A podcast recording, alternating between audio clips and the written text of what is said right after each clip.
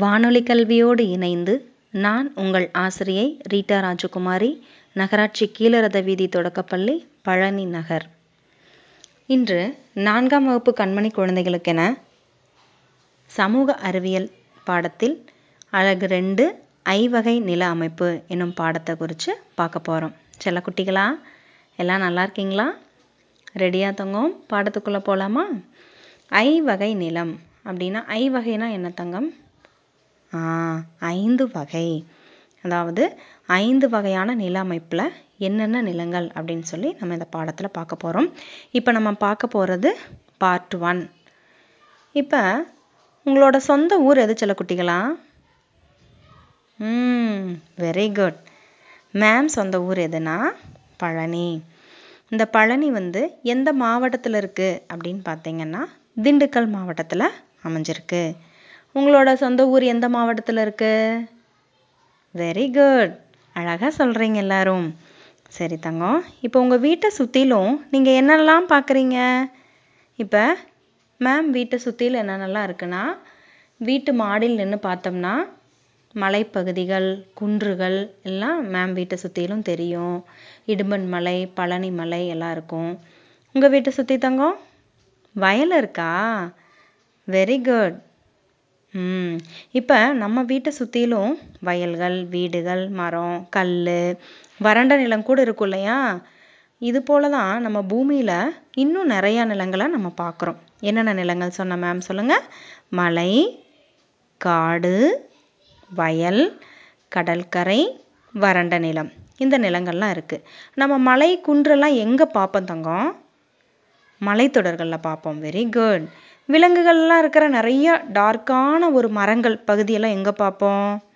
ம் காட்டு பகுதிகளை பார்ப்போம் இல்லையா? நிறையா விலங்கு அடர்ந்த காடுகளில் யானை நிறையா இருக்கும் இல்லையா விலங்குகள்லாம்?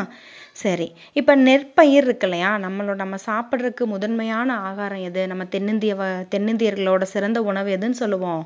அரிசி உணவு இல்லையா? இந்த நெற்பயிர் எங்கே வளரும்?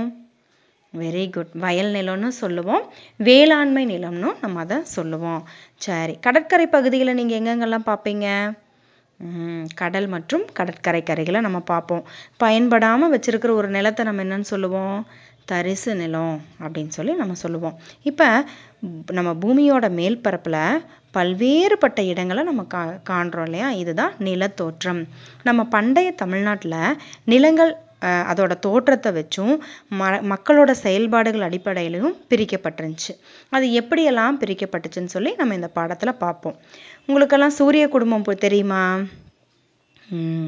ஸோ நம்ம வீட்டில் ஒரு குடும்பமாக இருக்கோம் இல்லையா? அதே போல் சூரியனை சுற்றிலும் இருக்கிற கோள்களும் சூரியனும் சேர்ந்தது தான் சூரிய குடும்பம்னு சொல்லி நம்ம சொல்கிறோம் இந்த சூரியன்லேருந்து நம்ம பூமி எத்தனாவதா தங்கம் இருக்குது ஆ வெரி குட் மூன்றாவதாக இருக்குது அழகாக பதில் சொல்கிறீங்களே மூன்றாவதாக நம்ம பூமி இருக்குது இது வந்து என்ன பண்ணுதுன்னா நம்ம உயிர் வாழ தேவையான தட்ப வெப்பத்தை கொடுக்குது.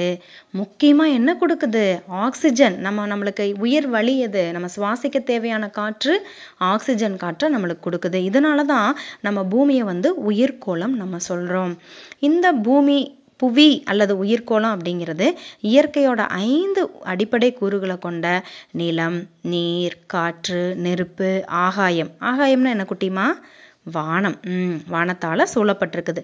நிலம் உங்கள் புக்கில் பாருங்களேன். பக்க எண் நூற்றி முப்பத்தி ஆறில் அழகாக ஒரு கண்ணாடி போன்ற தோட்டத்துக்குள்ளே எல்லாத்தையும் கொடுத்துருக்காங்க. நிலம் நீர் காற்று நெருப்பு ஆகாயத்தால் சூழப்பட்டிருக்குது. இப்போ நம்ம இந்த பாடங்கள் ஐவகை நில அமைப்பை பற்றி மட்டும் நம்ம பார்க்க போகிறோம் நீங்கள் பெரிய வகுப்புகளுக்கு வரும்போது என்னென்ன நீர் எப்படிப்பட்ட வகையில் இருக்குது நில எல்லா வகைகளையும் நீங்கள் தெரிஞ்சுக்குவீங்க.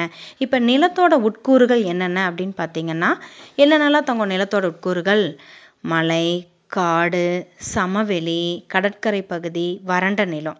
இந்த அஞ்சும் நம்ம நிலத்தோட உட்கூறுகளாக பிரிக்கப்பட்டிருக்கு. இப்போ நம்ம எங்கே வாழ்கிறோம் வெரி குட் தமிழ்நாடு. கரெக்ட் கரெக்டாக சொல்லிட்டீங்க. தமிழ்நாட்டோட நிலமைப்பு என்னென்னா சங்க காலத்தில் தமிழ்நாட்டோட நிலப்பகுதி வந்து மக்கள் பல்வேறு தொழில்கள் செஞ்சிட்ருப்பாங்க இல்லையா? அப்படி தொழில்கள் செஞ்சதை வச்சு அஞ்சு வகையாக பிரிச்சிருந்தாங்க. அந்த ஐவகை நிலங்கள் என்ன அப்படின்னு சொல்லி அது மட்டும்தான் இப்போ வரைக்கும் நிலையாக இருக்குது அது என்னென்ன நிலங்கள்னா குறிஞ்சி முல்லை மருதம் நெய்தல்.